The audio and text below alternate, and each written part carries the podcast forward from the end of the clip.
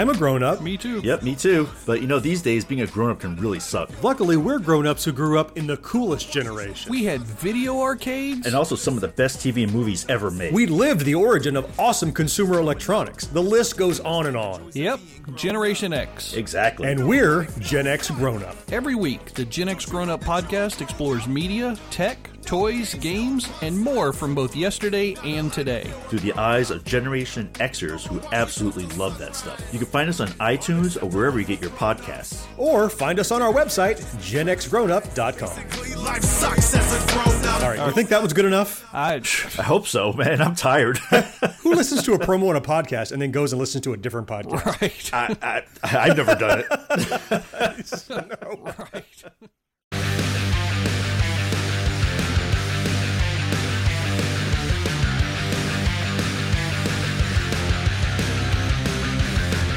Welcome to Pit Pass Moto, the show that keeps you up to speed on the latest in motorcycling and brings the biggest names in motorcycle racing right to you. I'm PJ Doran. And I'm Dave Sawecki. And this week on Pit Pass, we'll be talking to road racer Michael Barnes.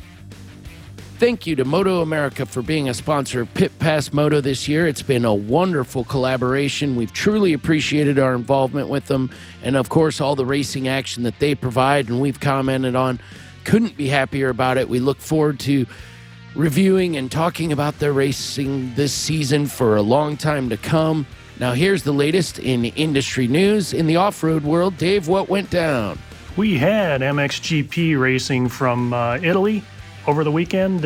In MXGP class, 450 class, Antonio Cairoli wins on his home soil with a 2 2 for first overall, followed by Tim Gajser, the points leader, who finished second with a 1 4.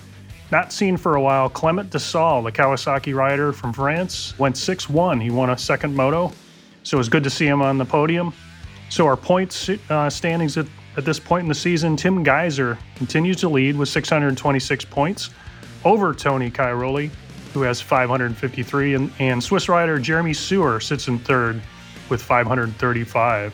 So that's your 450 class results and standings in MX2, the 250 class. Not seen for a while in the front, Jago Geerts goes 4 1 for first overall. The Belgian rider has been on fire. It's good to see.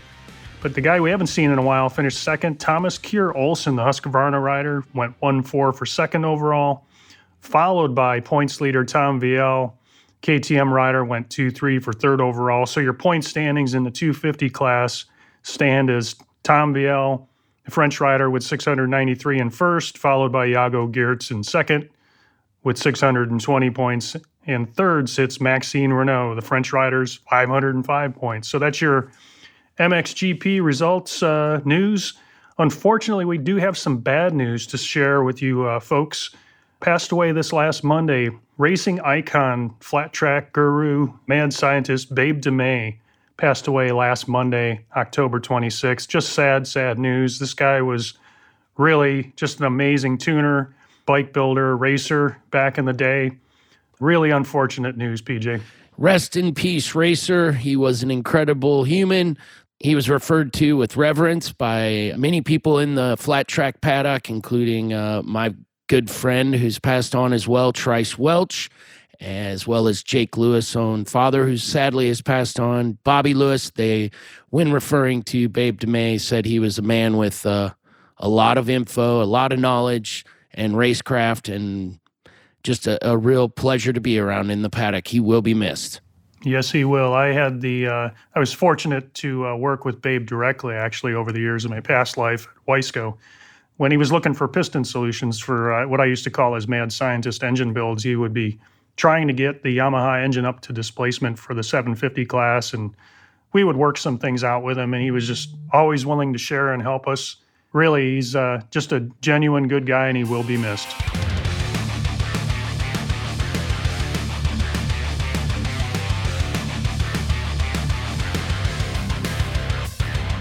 This week's Pit Pass trivia question is What year did Harley Davidson introduce the Sportster model motorcycle to their lineup?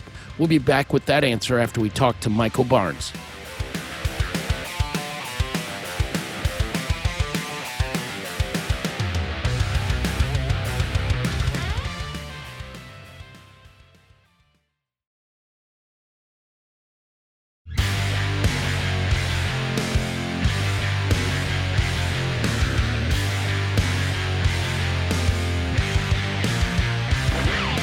Welcome today to Pit Pass. One road racer, Michael Barnes. Michael, thank you for joining us. First of all, what have you been up to, man? Look forward to talking to you about motorcycles.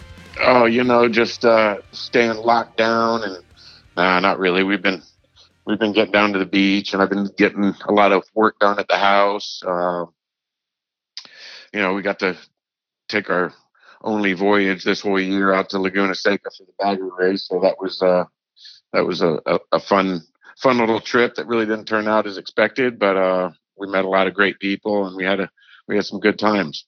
And on that note, Michael, uh, sorry to say it didn't uh, go the way you'd hoped. Uh, it happens. It's racing. We know it happens. That doesn't mean you won't give it another effort, I hope. You've got some plans, it sounds like, to maybe do some more racing next year, right? Yeah, I mean, there's a good chance that, uh, you know, as long as they're going to, you know, do the bagger thing, everybody that was involved in, in the Bassani exhaust program, Dino Tomasi and and Steve Watt. They're both uh, tremendous people, and really looking forward to working with them again. The bike would have been competitive for sure from the testing that we had done. We ran into some issues, and our hands were tied to get getting it fixed for the race. But uh, yeah, it's it's an exciting venture. There's a lot of interest in the whole deal, and it kind of opens up the whole spectator demographic a bit, and uh, you know, hopefully, some more interest in the road race. Michael, you've got uh, experience on many, many different types of race bikes over the years, purposely built race bikes, having won the XR 1200 series, I believe. So, kind of compare and contrast getting on something that was wasn't intended to be a race bike and having to go that pace around a track. What's that? What's that like for you? well, you know, it's, it's kind of like the XR 1200s. Those definitely were not made for the racetrack, but we certainly turned them into race bikes and gave it a go. I think one of the biggest downfalls to the Harleys were the the rubber mounted motors. So it, it, it just without that rigidity of the frame and and uh, consistency from turn to turn, and you know how much torsion goes through the frame, it really throws things off, and they wobble and they they just do some strange things. So you know, I think that's the key is that we have to concentrate on that a little bit more on the handling department. But that wasn't our problem this weekend. It was more on the on the engine side. But I know these guys, and, they're 100% towards getting this thing competitive and uh, putting on a good show. And you've got plans outside of uh, the the Baggers series if it becomes a reality, which quite honestly we all hope it does. It was. Well received from concept all the way to execution. I thought it was an exciting deal, and given more time, I can only imagine professionals like you and the guys you are working with, as well as everybody out there, could uh, turn it up another notch. I'm sure. Yeah, there was definitely mixed emotions on it at first, and but I, th- I think as it turns out, and, and the amount of amount of uh, positive reactions that came from it were pretty welcoming. It was pretty cool, and you know, I'm not really racing, you know, full time anymore, but most likely doing the Daytona 200 again, as long as that pans out and uh, doesn't get canceled again. get a run for a watch. Yeah, my old one's getting a little scratched up. I need a new one. And yet again, Michael, jumping on probably another different motorcycle. And I read a quote uh, that that uh, referred to you, and I thought this was pretty clever. What they said, it said, "Hard to imagine a rider with more experience getting on an unknown motorcycle and going fast than Michael Barnes." So when you go to Daytona next year, do you know yet what uh, what bike you're going to be on? Well, most likely, as long as everything stars align and, uh, and the team's still into it, you know, we're a little bit in limbo after getting canceled again in, in October. But I believe the desire is to do it again, and that would be with the Squid Hunter Racing Team out of Daytona Beach. Peter Strack is the team owner, and that's the bike that I was on in March, and we began qualifying, and that's what I was going to ride in October. So, assuming that everything stays the same, we should be on the uh, on the Squid Hunter R6. So, what are you doing, Michael, outside of uh, the racing world? You've got a day to day life, same as everybody else. That's probably been deeply impacted this year, same as everybody else. What have you been up to? Yeah, well, not a whole, not a whole bunch. No races going on, and done some coaching and whatnot in the past, but everything's kind of just, kind of just quiet. So I've been working around the house, and that's about it. I got a car I'm working on, and just trying to figure out what the next step is. I'm still in that in that mode of transferring from racing to what I'm going to do next. And that is an interesting transition. Uh, lots of guys have had to go through it. Some of them seem to adapt to it a quicker. Others struggle. I hope it goes uh, as easily as it can for you, and maybe you get to stay involved in the racing world uh, if you want to. You know, that certainly is your choice. What do you think about what's going on? Um, I mean, Moto America, to their credit this year, really put together what we thought was a strong, given all circumstances, a very strong season. Uh, with a lot of actual racing going on when other parts of the world really struggled to put it together. And now we've put a foot forward into the world stage with our own Cam Beaubier going overseas. What do you think he's what are your predictions as a seasoned veteran for Cam? Think he's got a shot over there?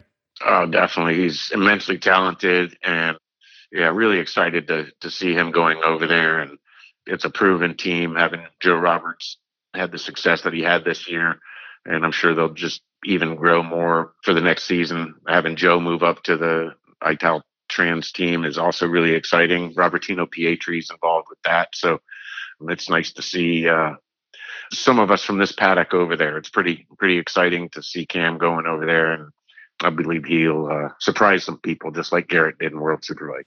Yeah, it's been interesting. Our uh, the involvement uh, of U.S. riders in any of the world uh, championships has been a little bit blighted, it would seem, in the last, you know, memorable uh, since really uh, the Ben Spies days. That was the the last heyday we we had maybe for a, for an American rider. Nonetheless, it's good to see some of our young and bright talent going over there.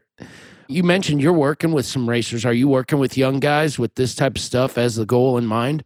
No, not really. I'm I'm really not involved too much in, in the racing circle right now. This year, I really haven't done done anything. You know, last year when I was with the with the Quarterley team and and you know being involved with all the young kids on that team, it was always had something to talk about, somebody to help, somebody to give some advice to. But you know that was mainly for my twins effort last year. Really, kind of just taking it easy and you know trying to see see uh, where an opportunity might lie for me right now. That's exciting news. I would I would call it exciting. There's a it seems there are more opportunities doing what we do here, Michael. We I get to talk to guys who are finding this out, have found it out. There's some interesting ways to stay involved in the motorcycle world, and it it doesn't always mean being at the racetrack. Uh, we talked to Corey West last week. That guy rides dirt bikes around and uh, shows people where cool spots are to ride, and he's having a ball doing it. Oh yeah, yeah. Corey's really put a lot of hard work into that, and uh, you know, nothing better than enjoying your enjoying your job every day, and, and that's that's what I'm trying to do as well. Is trying to find something that I'm going to enjoy, and you know, right now the whole motorcycle industry is everything's just been on hold. So, like I said, I'm just trying to focus on getting everything uh, straightened around the house and got this project I'm finishing up on a car and building a hot rod. Uh, I actually purchased a 1970 Nova from from a good friend of mine who was diagnosed with cancer. His name is Jim Zahorik, and I ran his name on the on the fairing on my bike when he was still alive, and he was uh, he passed away about a year after after the 200 that I won, and so we've been spending a lot of time together. He bought this hot rod to enjoy in his in his final days, and so he needed uh, somebody to take it off his hands. So that's what I'm working on right now. So that's something that kind of feeds that uh, that need to do things mechanical. As motorcyclists, we tend to gravitate towards the garage. I, I know I do. So I think having that car project has got to be like that. Oh, absolutely, yeah. And I had to put a window shaker in uh, in the garage, so I got an air conditioned garage to work on the car inside, and it's pretty nice. It's not too bad in the middle of summer Florida. This this last couple of months would have been brutal without it. But working on a car like that, that kind of project is, uh, I, I, always say it's the deepest end of the pool, both, you know, commitment wise and financially. It's usually quite a bit more than most motorcycle builds. Is that true? You can just get carried away, you know. So I like everything to be nice and perfect, but at one point I just have to be like, you know, this is just a this is just a driver. It's not a show car. I'd take the motor out, which was a new thing for me. I'd never taken a motor out of the car. So I took, you know, took motor trans out, I had to send the motor out, got that back, putting that in, and and I'm installing an air conditioning system. You know, it's pretty popular down here in Florida's air conditioning system. So, so anyways, that's what I'm I'm trying to get done here. Are you doing any off road riding at all in your? uh Well, I won't say luxury time, but you've got time. Are you getting out and riding uh, in Florida at all? Uh, a little bit. You know, we uh, I get together with uh, with some buddies up in Daytona, and uh, and we ride, you know, like 150s, 125s, and you know, just bash each other around, and yeah, try to do that as often as possible.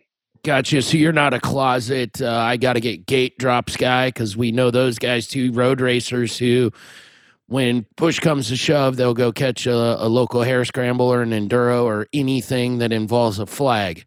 Yeah, well, I I used to do hare scramble, and that's something I've been wanting to get back into, but just haven't gotten around to it. It's on the list to get back into, and I love riding motorcycles, and that's probably what I'm missing most right now is just not riding all the time. It used to be a date that you had to be at a racetrack, and okay, well, I got to reach this this date, so uh, we got to go dirt biking before have to get in shape and and get some time on a motorcycle before you go to a race. And now without a race, it's just like, yeah, yeah, maybe we'll go next week. You know, it's it, it's not quite as urgent to get out there and ride, but I do miss it.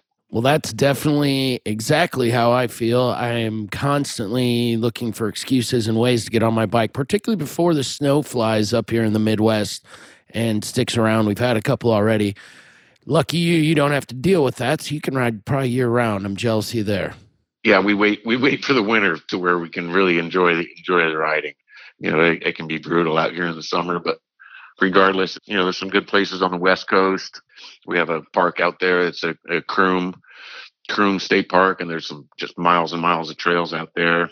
But there's not much in South Florida. You know, there's a couple motocross tracks, but I haven't been on those in a few years. Try to stay on the ground. Yeah, I don't blame you there. And there's some cool uh, off-road races uh, in Florida. I know. Uh, I know they start or used to start. Let's say in the previous uh, rendition of off-road racing, they started the uh, the off-road series. Um, the East Coast uh, stuff, GNCC stuff, starts down there in Florida, doesn't it? Yeah, yep. Uh, there's there's a bunch of events, and FTR was was what I was involved with years ago, and that's probably what I'd step into if if I was going to go racing anytime soon. Right on. Well, Michael, it's been a pleasure talking to you today. Is there anybody you want to thank or mention at all while you got the mic? We're happy to give you a chance to do so as we're running out of time, but we want to give you that chance. Uh, just a shout out to my beautiful fiance, Anne Roberts, for always supporting me and being by my side through it all.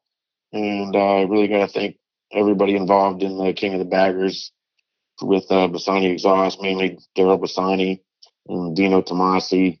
His company's the DTF, makes all the carbon fiber for our bike. And Steve Watt, Maxwell Industries, just an incredible, uh, talented engineer and mechanic really looking forward to working with these guys and seeing what kind of weapon they come up with for next year. That's awesome. And Michael, my apologies. I totally forgot that you uh, were engaged to Anne Roberts. I pitted next to her years and years ago at the GNF when I was a club racer and she was a club racer.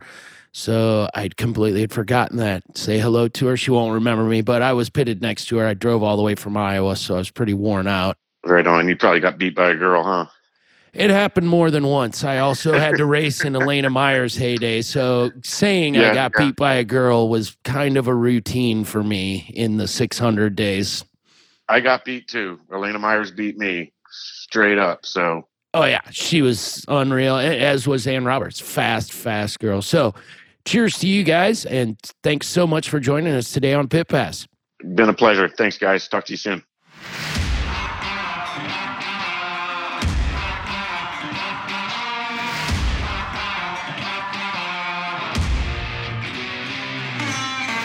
This week's Pit Pass trivia question was What year did Harley Davidson introduce the Sportster model motorcycle to their lineup?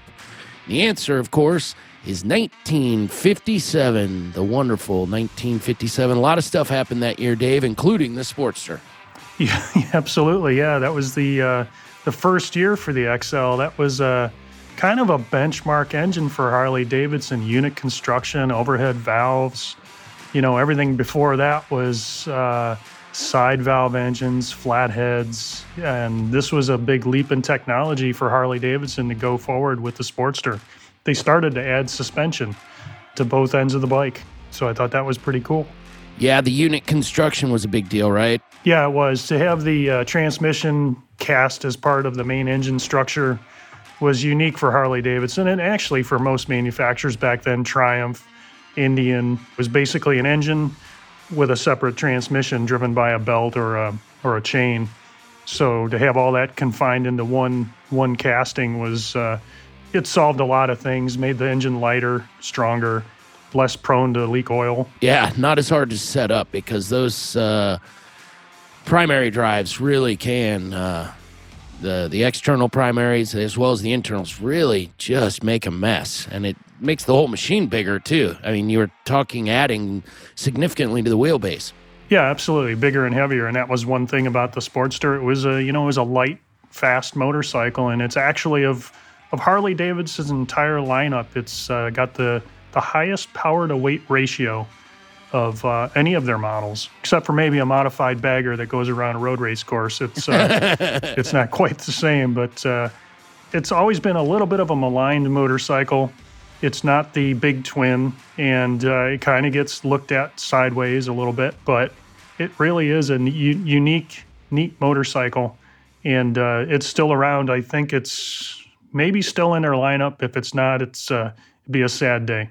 No, it's definitely still around and it's relatively unchanged. At the time that it came out, it's easy to lose track of this now, but at the time it came out, it was the formidable performance motorcycle of its day. It was it defined what performance was in 1957 until you know, really until uh, Honda came along with their four cylinder at the end of the 60s. The Harley was right there with the European models as far as performance went. Yeah, I would agree. It was head to head with the BSAs and the Triumphs and even the Royal Enfields of that era. And uh, it was American made, so it had everything going for it. And most of all, Elvis rode one. What a better guy to have on your motorcycle to help sell them. In upcoming news, we've got some road racing to talk about. MotoGP. Well, we've got six guys essentially in with a shout at this title.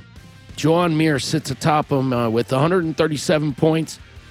It's only 28, 29 points back to the rest of the field, covers the rest of the field. We've got two races upcoming in Valencia, MotoGP this weekend, uh, November the 8th, as well as the 15th. They're doing a double header at that venue.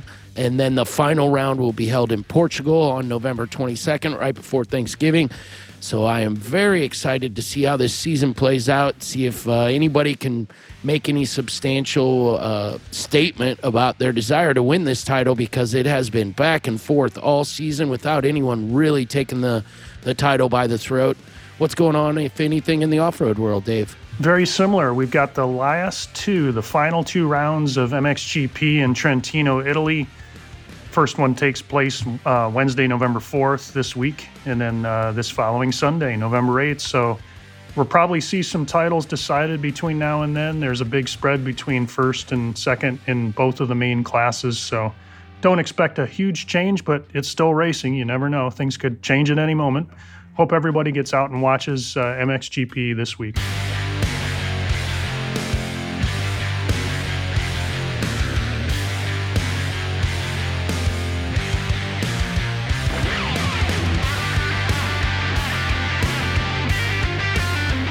Thank you again to Michael Barnes for joining us today, and thank you for tuning in. If you enjoyed this episode, make sure to subscribe to us on your favorite podcast app where you'll get alerts when new episodes are uploaded. If you have a moment, please rate and review us as well. We really appreciate it.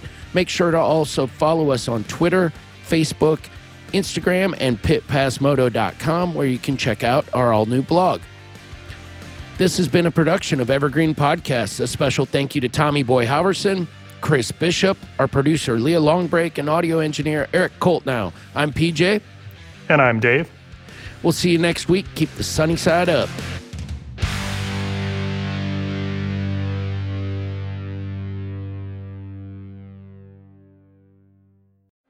Sports stars. They're like superheroes. But they're actually real. Which is why we've made a podcast about them.